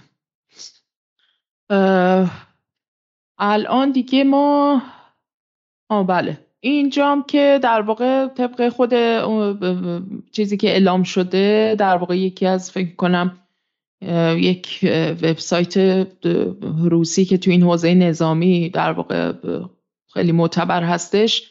تو مسائل نظامی در مورد این مسئله که چه میزان تلفات دادن توی همین ساعت اولیه عملیات طوفان الاقصا در مورد این میگه که تانک های مرکاوایی که از دست دادن دو فروند نابود شده سه فروند آسیب دیده و دو فروند به غنیمت برده شده. خودروهای زرهی APC دو فروند به غنیمت برده شده. هامر ده فروند به غنیمت برده شده. نفربرها دوازده فروند به غنیمت برده شده و خودروی خودروهای زرهی دیگه هم دو فروند به غنیمت برده بنابراین ما می‌دونیم که حتی نیروهای مقاومت خیلی نمی‌خواستن به شکل در واقع طوفانی عمل کردن ولی به به شکل طوفانی نمی‌خواستن که بزنن و همه چیز رو هم نابود بکنن. یکی از مهمترین اهدافی هم که دنبال می‌کردن اتفاقا این بوده که تا جای ممکن بتونن به ادوات و تسلیحات نظامی دشمن هم بتونن دسترسی پیدا کنن و اونها رو از آن خود بکنن. برای اینکه بتونن در واقع به شکلی اون لوجستیک و توان قوه توان در واقع چیز خودشون رو بتونن به شکلی تقویت بکنن و اون رو در واقع به گونه ای در بیارن که احیا بشه. از این نظر خب این خیلی مهمه. یعنی خیلی متفاوته با اینکه به شکل کور ما از سمت ارتش اسرائیل می‌بینیم که در واقع بیمهابا پرتاب می‌کنن و می‌زنن و خیلی هم به زعم خودشون در واقع دارن هوشمندانه عمل می‌کنن و مثلا موشکهاشون خیلی هم هدایت شونده است ولی حقیقتا نسبت به نیروهای مقاومت خیلی کور عمل کردن توی این حوزه. خب من یه فکر ویدیو تموم شده باشه آقای علیزاده. درسته؟ یه تیکه در مورد اون لحظه ای که در واقع اون پهپادهای FPV اومدن و به شکلی نارنجک ها رو انداختن برای اینکه بخوان خونسا بکنن اون منطقه ها رو و همزمان با اونها اون چترباز ها و سرنشینان اون پاراموتورها یا پاراگلایدرها میان در حین در واقع اون راکت باران موج دوم میان و از روی دیوار عبور می‌کنن و وارد سرزمین ها میشن که نیروهای کماندویی هستن که به شکلی میرن و اونجا رو پاکسازی می‌کنن. اون مناطقی رو که بهش ورود کردن یه motion graphic در واقع تلویزیون الجزیره درست کرده بود. اگه دم دستتون هستش و مشکل کپی رایت نداره بله. اینو ببینیم خیلی جالبه. این پاراگلایدرها رو خیلی در واقع چیزی که ازش الهام گرفتن حالا بجز این که در واقع به مقتضیات شرایطی که دارن نیروهای مقاومت یعنی اینکه باید از روی اون دیوار بتونی که در زیر زمین هم وجود داره بخوان به شکلی عبور بکنن طبیعتا باید از روی اون دیوار حرکت کنن و برن برمیگرده به اینم برمیگرده که سال 1987 فکر می‌کنم از مرز لبنان وارد سرزمین های اشغالی شدن. دو نفر با پاراگلایدر و اومدن و این سری عملیات استشادی انجام دادن. این هم در واقع جز نمونه های الهام بخش نیروهای مقاومت بوده. برای اینکه از این ابزار هم بتونن استفاده قابل توجهی بکنن و این واقعا قافلگیر کرده اسرائیلیا رو. بزنید یه از این صحنه رو از اینجا نگاه کنیم. در واقع این کیلومتر بندی رو من ما توضیح بدین. به شاید جالب باشه که این لایه بندی ها چیه اینا؟ این لایه بندی ها در واقع 40 کیلومتر نشون میده که در واقع نیروهای مقاومت مرحله به مرحله جلو رفتن و در واقع لایه به لایه انگار مثل یک سری اوربیت هایی که نیروهای مقاومت در اونها نفوذ کردن. حالا این هم برمیگرده به نفوذ خود نیروهای مقاومت به شکل مرحله ای هم برمیگرده به, به در واقع برد اون راکت ها و موشک هایی که استفاده کردن در مرحله در دو مرحله موشکباران و راکت پراکنی به سمت این مناطق که در واقع با توجه به اینکه کدوم اوربیت رو بخوان مورد هدف قرار بدن در واقع بله بله. از کدوم وارد کدوم حلقه و مدار بشن در واقع ادوات مناسب اون مدار رو هم باید با توجه به فاصله ای که دارن استفاده کرده باشه این صحنه خیلی خیلی جالب بود. یه بار دیگه اینجا رو من ببینیم اگه میشه ببخشید. چیزی که الجزیره نشون میده خیلی تصویرسازی خوبی. حالا ما که امکاناتمون نیست ای کاش در ایران همچین تصویرسازی انجام شه. حالا من فکرم که خود دیر شد. اینجا ببینید شهرها رو اگه یه دقیقه استوب بکنین اون شهرها رو. ببینین. بله بله. ببینید مثلا اونجا اشکلون یا اسقلان توی اون مدار نارنجی رنگ اشدود مثلا توی مدار سبز رنگ قرار می‌گیره. یعنی اینها همه بر مبنای اون چیز پیشرویشونه. اولین مرحله قرمز رنگ جاییه که اون شهرک نشین ها و کیبوتس هایی هستن که در نزدیکترین نقطه نسبت به دیواره غزه هستن. یعنی از ناهل اوز و کیسوویم شکول خود کفار ازه و به ایری اینا اینا همه در اون مدار قرمز رنگ هستن که در اون حمله اولیه در واقع در اون موج دوم راکت باران اینها در واقع اومدن رفتن به سمت تصرف این پاسگاه هایی که توی این مدار قرمز رنگ بوده و اونجا رو در واقع به تصرف در آوردن و با حالا احتمالا درگیری هایی با شهرک نشین ها داشتن و به شکلی اونجاها رو به تصرف در آوردن. و بعد همینجور هی پیشروی کردن و رفتن جلو. جالبه که در هر مرحله هم که ادواتی گرفتن با اون ادوات رفتن به مرحله بعدی درسته؟ حالا این مرحله اوله بله. که با یه ادوات خیلی محدودی میان اولین پادگان رو به تصرف در میرن ادوات رو برمیگردونن و بعد دوباره برای برای مرحله بعدی و برای پادگان های بیشتری میان با همون ادواتی که استفاده کردن. و یه چیز دیگه که جالبه می‌دونین چی الزاده اینه که در واقع مثلا اون داستان هایی که سر اون پروپاگاندای رسانه‌ای که علیه مقاومت اومد که اینها اومدن و نمی‌دونم به زنان تجاوز کردن و این کارو که اون اصلا تو زمان بندی سریعی که اینا دارن واسه برنامهشون اصلا یعنی اصلا وقت این کارا نیستش که. اصلا برنامه ریزی انقدر دقیق انجام شده برای اینکه اینا باید نفوذ بکنن برن پاسگاه خل اصلاح بکنن قنیمت بگیرن ادوات و تسلیحات رو برگردونن به غزه اسرا رو تحویل بدن دوباره برگردن نفوذ بکنن. اصلا یعنی چی؟ یعنی مثلا اون وسط مثلا تجاوز برای چی بکنن؟ اون وسط مثلا درگیری ها که اینا مثلا راجبش صحبت می‌کنن فضایی که می‌سازن اصلا یک فضای عجیب و غریبیه که واقعا بچهای اسرائیلی رو بشکون گرفتن. بعد مثلا چه می‌دونم رفتن چه می‌دونم جای نمک و فلفل رو عوض کردن که اینا مثلا وقتی چای بعد هم می‌کنن جای جای نمک و شکر رو عوض کردن اینا. تصوری که ازشون میدن مثل تصور فیلم های فیلم های کودکان و نوجوانانه. برام دقیقاً درست میگم حتی حتی حتی اینو بعد گفت این نکته خیلی نکته ساده ای که حالا همتون بهتر از من می‌تونید ولی بعد تکرار که اون تصاویری که می‌بینید که مثلا اون خانمه رو دارن سوار ماشین می‌کنن اینا نیروی مقاومت نیستن شهروندان که در باز شده درسته؟ حالا شهروندان بله. بخششون وارد شدن چون نیرو مقاومت هم صورتش پوشیده است و شما چهرهشو نخواهید دید. این اونجا دیگه در باز شده بخش از نیروهای محلی هم وارد شدن و و اونها به این قضیه پیوستن و اونها نیستن. ولی نیرو مقاومت دقیقا یعنی ثانیه به ثانیه اینجا حساب شده است که باید چه کنیم و غیره. و در این, در این مرحله است که پاراگلایدرها یا چت های موتوری هم وارد قضیه شدن و عجب عجب چیز غریبیه.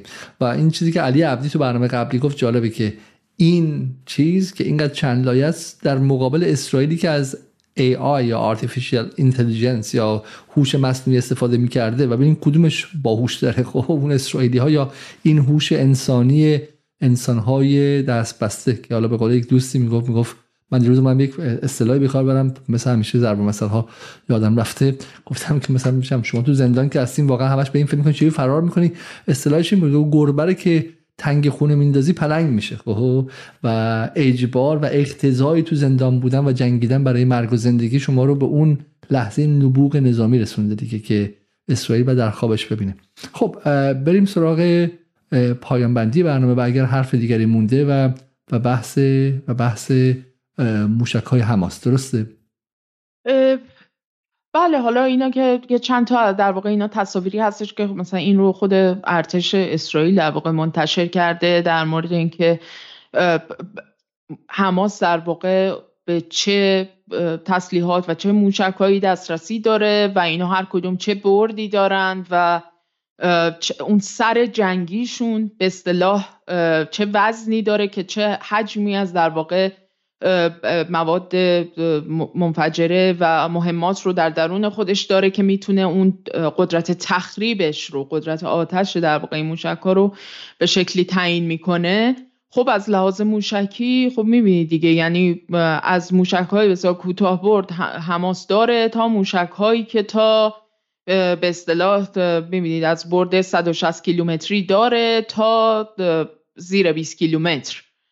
از موشک های کوتاه برد قسام داره تا موشک های آر 160 که به هر حال اینها در اون حلقه اون مدارها رو در واقع در تو این تصویرم داریم می‌بینیم دیگه. یعنی کاملا این بردی که داره تا دورترین نقاط سرزمین های اشغالی این موشک ها این توان رو دارن که برن. و از بسیاری از اینا هنوز استفاده نشده طبیعتا. این نکته مهمیه. این نکته ای که بالا بر خود من سواله این که چند تا.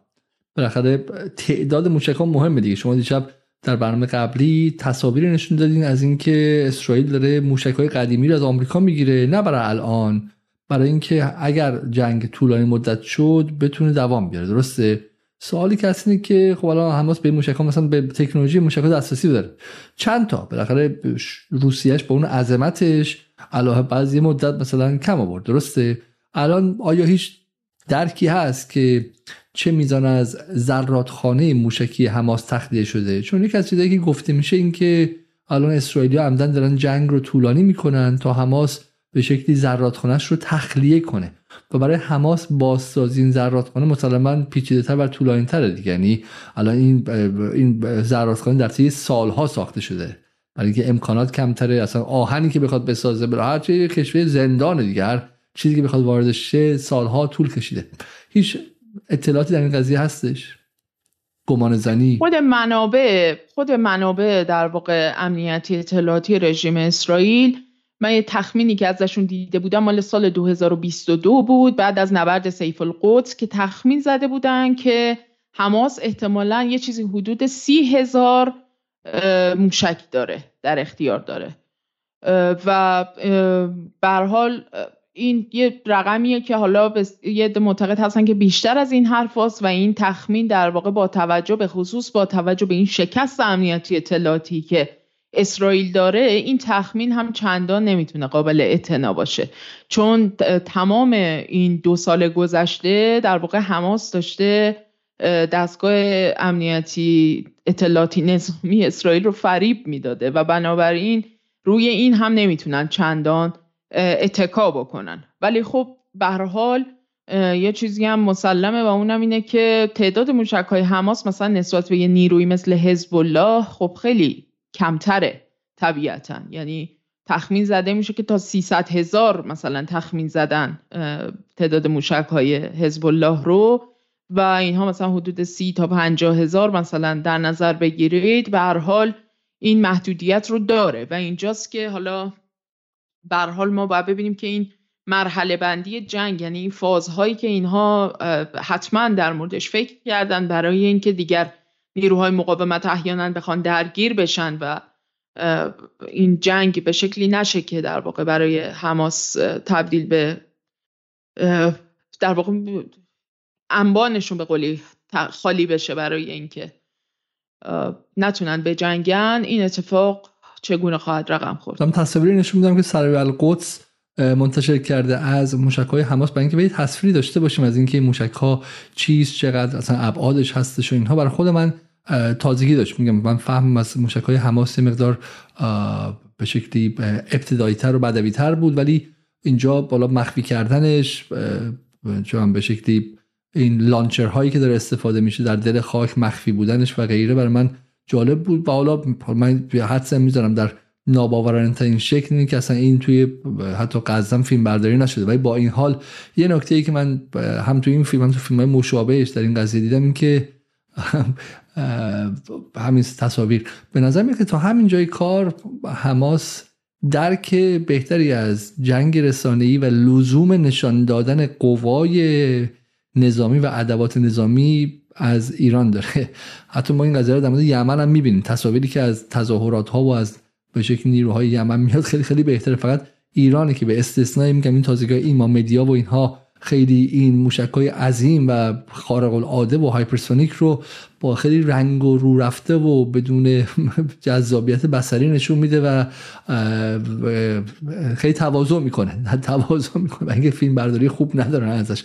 ولی همین تصاویری که میگم می‌بینیم اینه که خب بالاخره من اگه اسرائیلی بودم این تصاویر تو دلم خود رعب مینداخت این فکر می‌کردم که خونم و الان شما باشی خونه رو نمیفروشی جای امن نیویورک بری بغل این موشک زندگی کنی. و, و نشان دادن اینها بخشی از جنگ است. نشان دادن اینها بخشی از جنگ است. حالا من روز بعد از داستان عین الاسدی که از دوستانی که خبرنگار در ایران گفت ما رو می‌برن برای دیدار با یکی از فرماندهان به شکل عالی رتبه که من اسمشو نمیارم گفت تو چیزی داری؟ گفتم همین همین بگی بگین که کوش کوش رو این اسد رو ما نتونستیم نشون بدیم اینا و اون فرمانده گفته بود که ما داریم موشک می‌سازیم شما دنبال دوربینید و من هزار بار دیگه تکرار می‌کنم که موشک و دوربین در قرن 21 بخش های جدا ناپذیر از همدیگه هستن و یکیشون اول نمیاد بعدم دومی اینها با همدیگه هستن. خب بریم سر ادوات حماس و اگه برنامه رو تموم کنیم اگه حرف اضافی هم نیستش. بسیار خوب. حالا پس از این تسلیحات و اینا بگذریم. من چند تا نکته در واقع چیز در مورد به شکلی در مورد اهمیت استراتژی دولایه‌ای که گفتم. گفتم استراتژی در واقع مقاومت. در این عملیات الاقصا طوفان الاقصا دقیقا مثل شهر غزه دولایه بوده و یه چند بود خیلی مهم داشته به نظر من که باید خیلی روش تاکید بشه به خاطر اینکه اینها اهمیت خیلی ویژه‌ای دارن از جهات مختلف.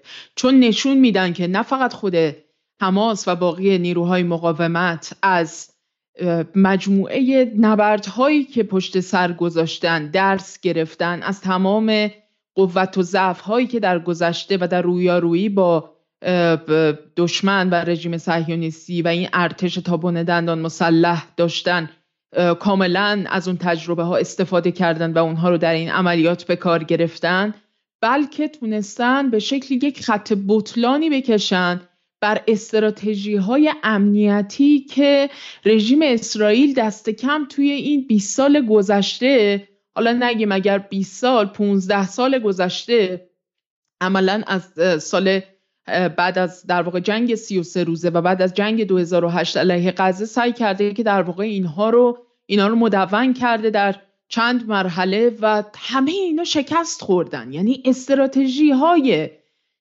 تمام در واقع دکترین های امنیتی که اینها ارائه کردن در طی این 15 سال گذشته دست کم اینها کام همش در واقع بلا موضوع شده و ابطال شده با عمل کردی که در واقع نیروهای مقاومت توی این عملیات داشتن. پس بذارین از اینجا اول شروع بکنم. یک عنصر مهم خیلی مهم در این عملیاتی که در واقع صورت گرفته استفاده از اصل غافلگیریه.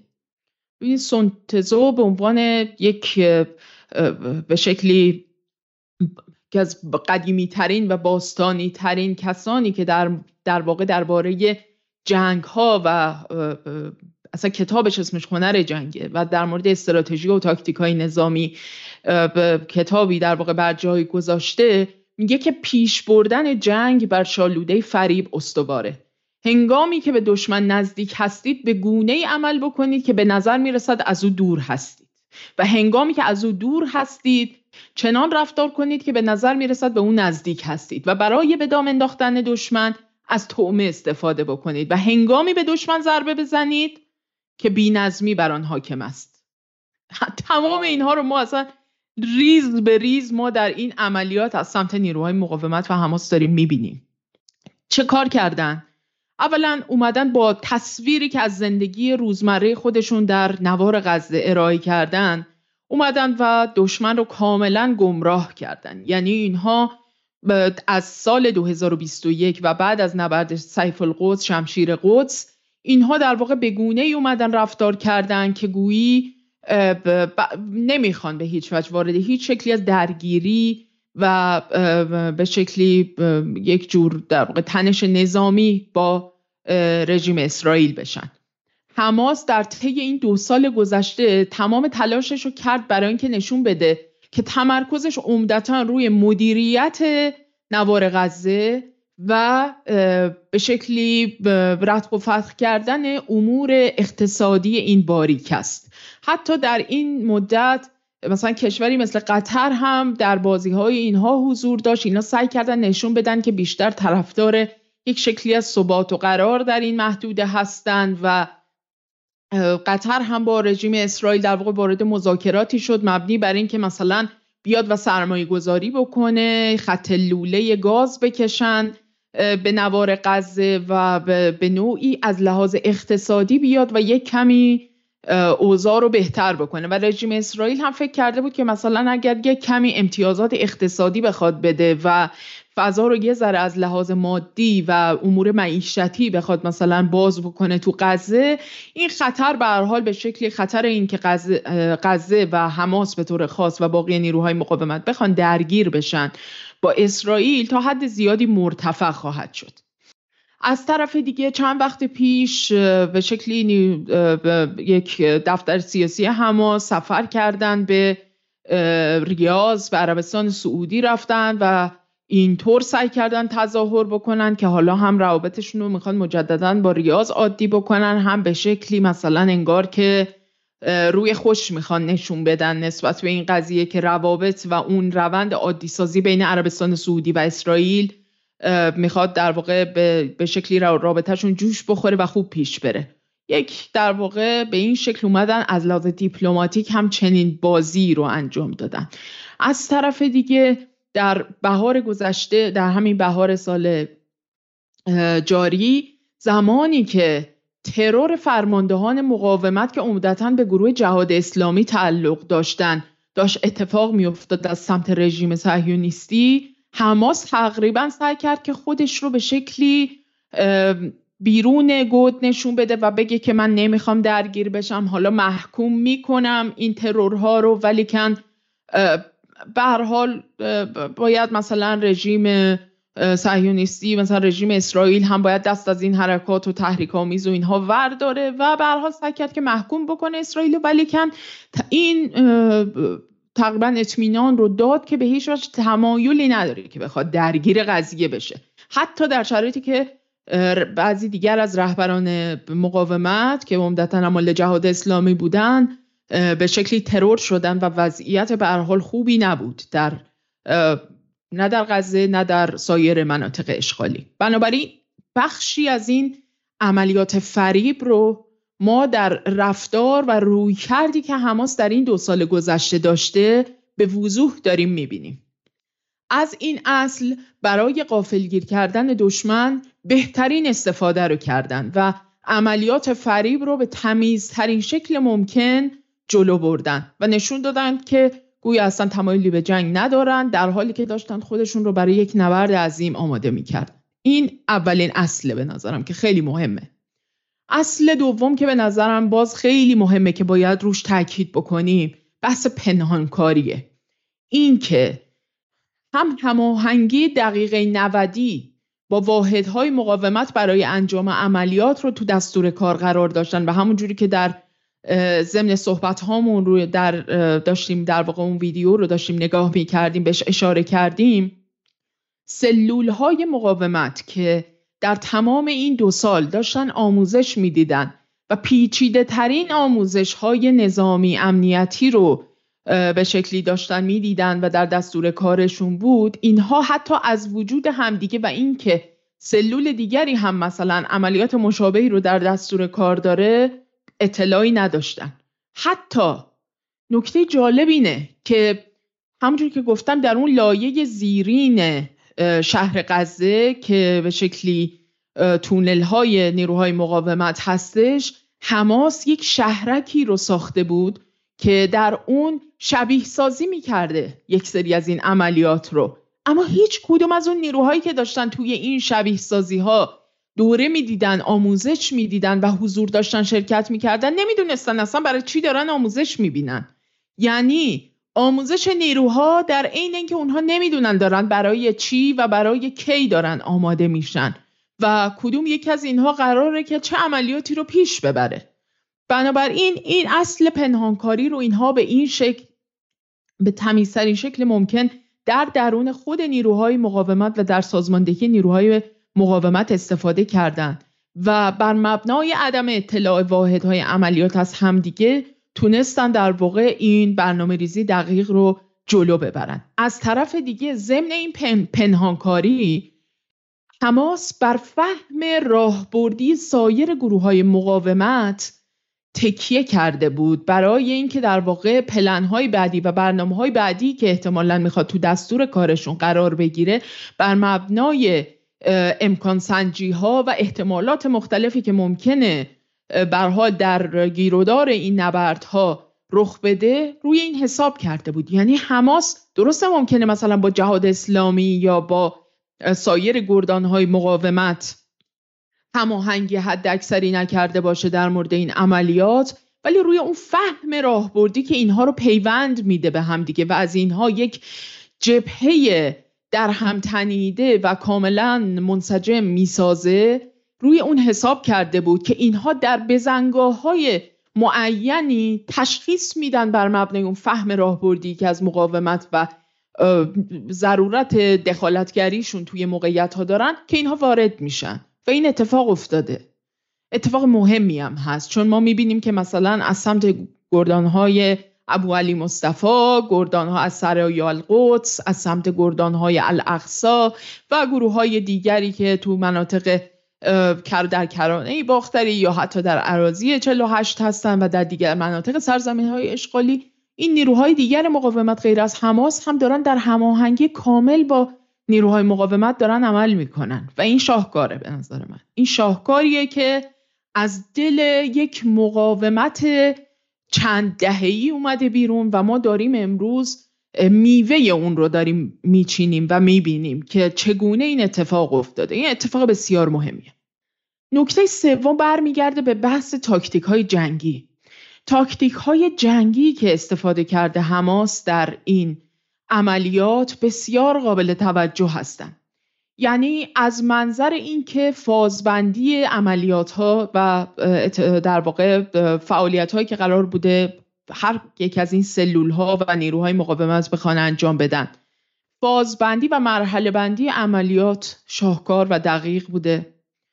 این که در واقع نیروهای مقاومت از جنگ افزارهای متنوعی استفاده کردن از ابزارهای کاملا متفاوتی استفاده کردن از راکت ها از ها از ها و سیستم های دفاعی ضد هوایی که ناگهان در میانه جنگ ازش رونمایی می‌کنن از موشک هایی با بردهای مختلف. همه اینها نشون میده که در واقع این تنوع در جنگ افزارها خودش یک بخشی از در واقع برنامه بوده برای اینکه در واقع دشمن رو اینا بتونن تا یه حدی قافلگیر بکنن. و ساحت های حمله یعنی عرصه های مختلفی که از طریق اونها اومده و این عملیات رو سازماندهی کرده به شکل همزمان از سمت زمین و هوا و دریا و از زیر زمین تا روی زمین اینها تونستن در واقع از این عرصه های مختلف وارد بشن و این عملیات رو جلو ببرن و این تنوع خودش بخشی از سردرگم کردن و به شکلی گیج کردن دشمن بوده. اونم دشمنی که همون جوری که آقای علی عبدی هم به درستی بهش اشاره کردن توی برنامه پریشب کاملا به جای اینکه روی ابتکار نیروهای انسانی خودش در نیروهای در واقع رو انسانهایی که در ارتش مثلا رژیم صهیونیستی هستن روی اون حساب بکنه اومده روی یک سری محاسبات مبتنی بر تکنولوژی های پیشرفته و هوش مصنوعی و غیره اومده حساب کرده. و نیروهای مقاومت هم دقیقا همون نقطه ضعف ها رو توی و به قولی در واقع اون گپ هایی که اون شکاف هایی که در درون سوراخ هایی که در این تکنولوژی های پیشرفته هستند و قطعا هنوز قادر نیستن که جایگزین اراده ابتکار و ایمان انسانهایی بشن که دارن درگیر نبردن و دارن مبارزه می‌کنن. روی این تماما برنامه ریزی کردن نیروهای مقاومت و جلو رفتن. نکته کوچک دیگه در مورد این بحث تاکتیک های جنگی اینه که در واقع نیروهای مقاومت اومدن و این نبرد رو از درون باریکه غزه به بیرون از در واقع این زندانی که در واقع با دیوارهای بتونی محاصره شده گسترش دادن و نه فقط به سمت حالا این شهرک نشین های و این کیبوتس ها و مناطقی که حال در به شکلی ساکنانش نیروهای صهیونیست بودند و توسط ارتش رژیم صهیونیستی هم کنترل و محافظت می شده بلکه این رو به سایر مناطق سرزمین های اشغالی به ویژه به کرانه باختری و به عراضی 48 کشوندن. و این چیزیه که بر مبنای درس هایی که از نبرد سیف القدس در بهار 2021 گرفتن اتفاق افتاده و این تاکتیک ها مجموعاً باعث شده که نیروهای مقاومت بتونن چنین شاهکاری رو در واقع رقم بزنن توی این مرحله. حالا نمی‌دونم آقای علیزاده کجا هستن ما چقدر دقیقا وقت داریم؟ بسیار خوب. اگه, اگه بسیار خوب. سه تا نکته اصلی هم شما در مورد این عملیات گفتیم واقعا تاکید کردیم روش که حالا بحث غافلگیری و بحث بحث پنهانکاری و همینطور هم تنوع در تاکتیک ها و تنوع در ادوات و همینطور هم استفاده همزمان از زمین و دریا و همینطور هم زیر زمین و هوا این هم در واقع مسائل خاصش بود.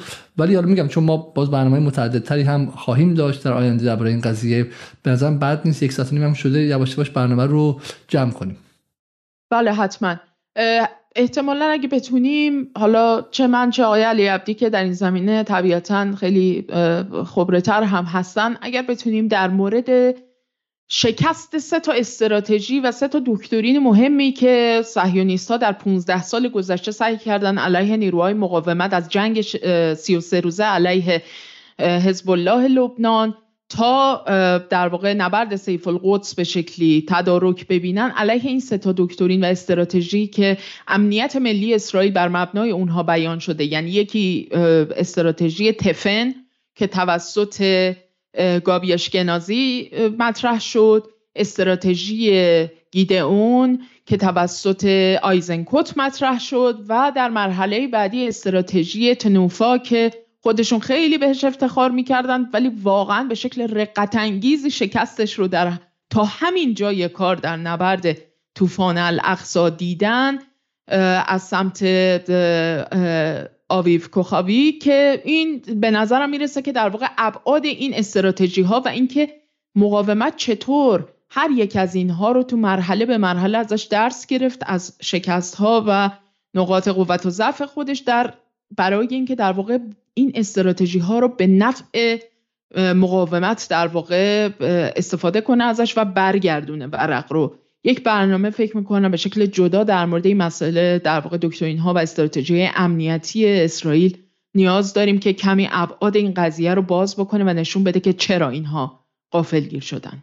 حالا بحث خود محمد زیف هم هستش و اینکه حالا بخاطر این فرد کی الان در مورد اون خیلی خیلی حرف می‌زنن و در غرب هم و در رسانه‌اش گمان زنه های بسیاری هستش که حالا این فرد هست و غیره. حالا من با اینکه میگم حالا ما هم محمد زیف احتمالاً مغز متفکر این قضیه است و همیشه در عملیات اینجوری این مغز متفکر دارید خب و همینطور بخیرش هم در نقش سردار سلیمانی در ایران جای جای تردید نیستش. ما در مورد خود به شکل مثلا کسی مثل تهرانی مقدم هم خب برنامه‌ای ساختیم و غیره و همیشه هم اشاره داریم و اینها رو باید واقعا روش تمرکز کرد اما بالاخره چیزهای اینجوری مسئول مسئول فرهنگ های نظامی و فرهنگ های به شکلی فرهنگ ها و اون چیزهایی است که به تدریج انباشت تجربه میشه و در اون سازمان های نظامی و گروه ها قرار می‌گیره. این چیزی نیستش که محمد زیف مثلا یه تنه مثل سوپرمن فیلم های هالیوود ساخته شده باشه. پشت هر جزئیاتی که اینجا اتفاق افتاده و اینا تونستن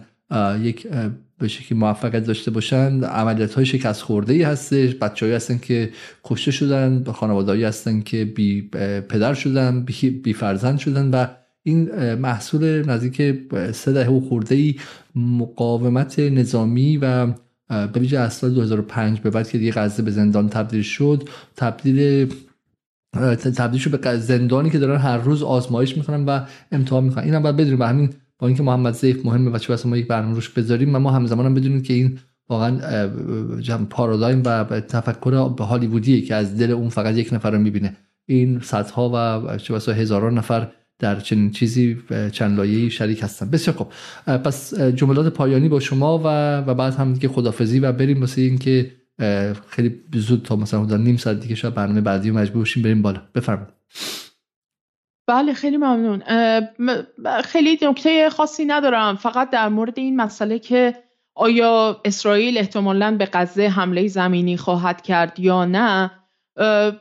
طبیعتا نمیشه در مورد این قضیه خیلی دقیق اظهار نظر کرد ولی خود در واقع استراتژیست های نظامی امنیتی صهیونیست معتقد هستن که اسرائیل در واقع دو تا گزینه بیشتر نداره. یکیش اینه که به شکلی حمله بکنه به غزه و توان نظامی حماس رو با کشتن و دستگیری نیروهای در واقع مقاومت که زیل در واقع در چارچوب حماس فعالیت می‌کنن میجنگن در واقع اینها رو از بین ببره و بعد از اون از غزه می‌تونه عقب نشینی بکنه محاصره رو دوباره احیا بکنه یا اینکه می‌تونه در واقع این منطقه رو تبدیل به یک پادگان بزرگ بکنه که عملا به شکلی دیگه هیچ یک از اون ساکنان قبلی غزه در اونجا زندگی نخواهند کرد و احتمالا روند شهرک نشینی رو در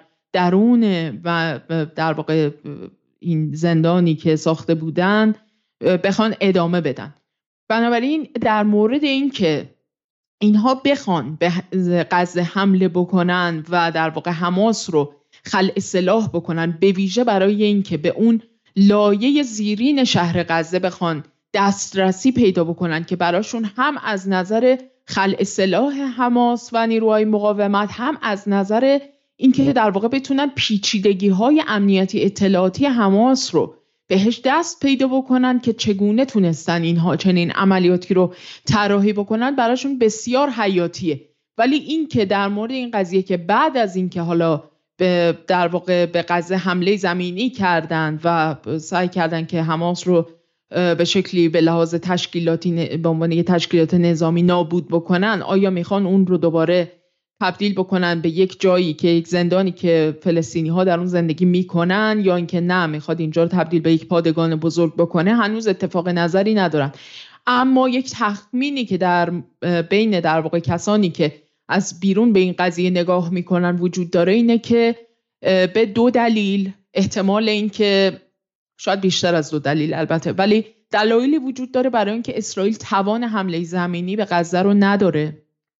اولا به دلیل اینکه در صفوف نیروهای نظامی رژیم صهیونیستی ارتش صهیونیستی به شکلی تزلزل عجیب و غریبی حاکم شده. بسیاری از نیروهای نظامی با توجه به این شکست فاحشی که اسرائیل داشته تا همین جای کار در نبرد طوفان الاقصا کاملا روحیه خودشون از دست دادن. بنابراین حماس در اینجا به لحاظ روانی تونسته کاملا پیروز بشه بر دشمن خودش.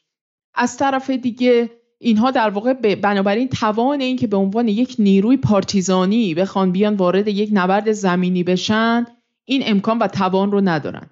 نکته دوم اینه که مشخص نیست که این کابینه جنگی که تشکیل شده آیا می‌خواد ریسک این قضیه که تمام گروگان هایی که در این منطقه غزه هستند و ممکنه که با این حمله زمینی و ادامه پیدا کردن موشک باران ها از بین برن ریسک رو می‌خواد بپذیره یا نه؟ به نظر میاد کابینه جنگی آب از سرش گذشته. من می‌خواد این ریسک رو بپذیره کمان که امروز حماس بیانیه ای داد در مورد اینکه 13 نفر از گروگان ها این اسرا در غزه در اثر موشک باران در واقع کشته شدن. ولی کم به نظر میاد که نتانیاهو و دیگر اعوان و انصارش تو این کابینه جنگ براشون دیگه مهم نیست. یعنی رقم به قدری رقم تلفات به قدری بالا بوده که دیگه یه صد تا دیویس نفر گروگان هم ممکنه دیگه براشون خیلی اهمیتی نداشته باشه و ترجیح بدن که به هر قیمتی که شده بخوان غزه رو شخم بزنن و حماس رو به شکلی بخوان منهدم بکنن به اصطلاح. ولی کن با توجه به اون پروتکل هانیبال که دیشب هم در موردش صحبت کردیم این احتمال حقیقتا وجود داره که ارتش صهیونیستی چشم ببنده روی اسرایی که داره در منطقه غزه و بخواد که یک عملیات به شکلی کاملا بیمهابایی انجام بده و اسرا رو هم از دست بده. از این قضیه بیمی نداره ظاهرا. ولی حالا باید ببینیم. چون نیروهای مقاومت از جمله حزب الله از جمله انصار الله از جمله کتایب حزب الله عراق و نجبا و اینها همگی گفتن در صورتی که اسرائیل وارد غزه بشه و حمله زمینی بکنه اینها هم وارد عرصه خواهند شد. بنابراین هنوز مشخص نیست که چه این اتفاقی خواهد افتاد یا نه. بسیار. ببینیم دیگه. خب از اینکه تا این لحظه مهمان ما بودین در این یک ساعت چلو دو دقیقه مهمان خانم نصر آبادی بودین. ممنون و از فقط یک از کامنت ها میگه مثل صدا نبوده خانم نصرآبادی از ابتدای برنامه. خیلی ممنون آقای علیزاده. ما عادت داریم به این کار شما. نه نه نه خدا رو شکر بدون مشکل بدون مشکل فنی. حالا این چون برنامه ریلکسی بوده برای من و خیلی کار نشده چون بعد همزمان صدا و تصویر اینا باشه همیشه از این اشتباه میشه ولی امروز با یک از دوستان صحبت کنم که شاید بتونه سر این قضیه کمک کنه که یه اتفاق خیلی عظیمی در قضیه جدال خواهد بود. خب بریم تا اینکه در برنامه بعدی امیدوارم بتونیم با با جنوب لبنان ارتباط بگیریم و همینطور هم بتونیم با وحید قذاب صحبت کنیم. با ما همراه باشید که برنامه مهمیه. فردام در لندن تظاهراتی ساعت 12 ظهر مقابل ساختمان بی بی سی در پورتلند استریت یا شمال آکسفورد سرکس تیوب اگر در انگلستان هستین من از همتون توصیه می‌کنم دعوت می‌کنم. من که حالا میزبان نیستم که به این تظاهرات بیان. هر یک نفری که اونجا فریاد بزنه این تاثیر در این جنگ خواهد داشت. اسرائیلی ها بخشی از جامعه غربی هستن و افکار عمومی غرب براشون به شدت به شدت به شدت مهمه و اونقدر از اخبار افکار عمومی ایران یا خاورمیانه یا غرب آسیا براشون اهمیت نداره. اما اینکه اروپایی ها ذهنشون عوض شه براشون بسیار کلیدی و این فردا یک اتفاق مهمی در انگلستان در شهرهای دیگه اگر تظاهرات هستش به نظر من بسیار بسیار مهمی که در این تظاهرات حضور داشته باشیم تا برنامه بعد که حدودا نیم ساعت یک ساعت دیگه هستش خدا نگهدار و شب بخیر.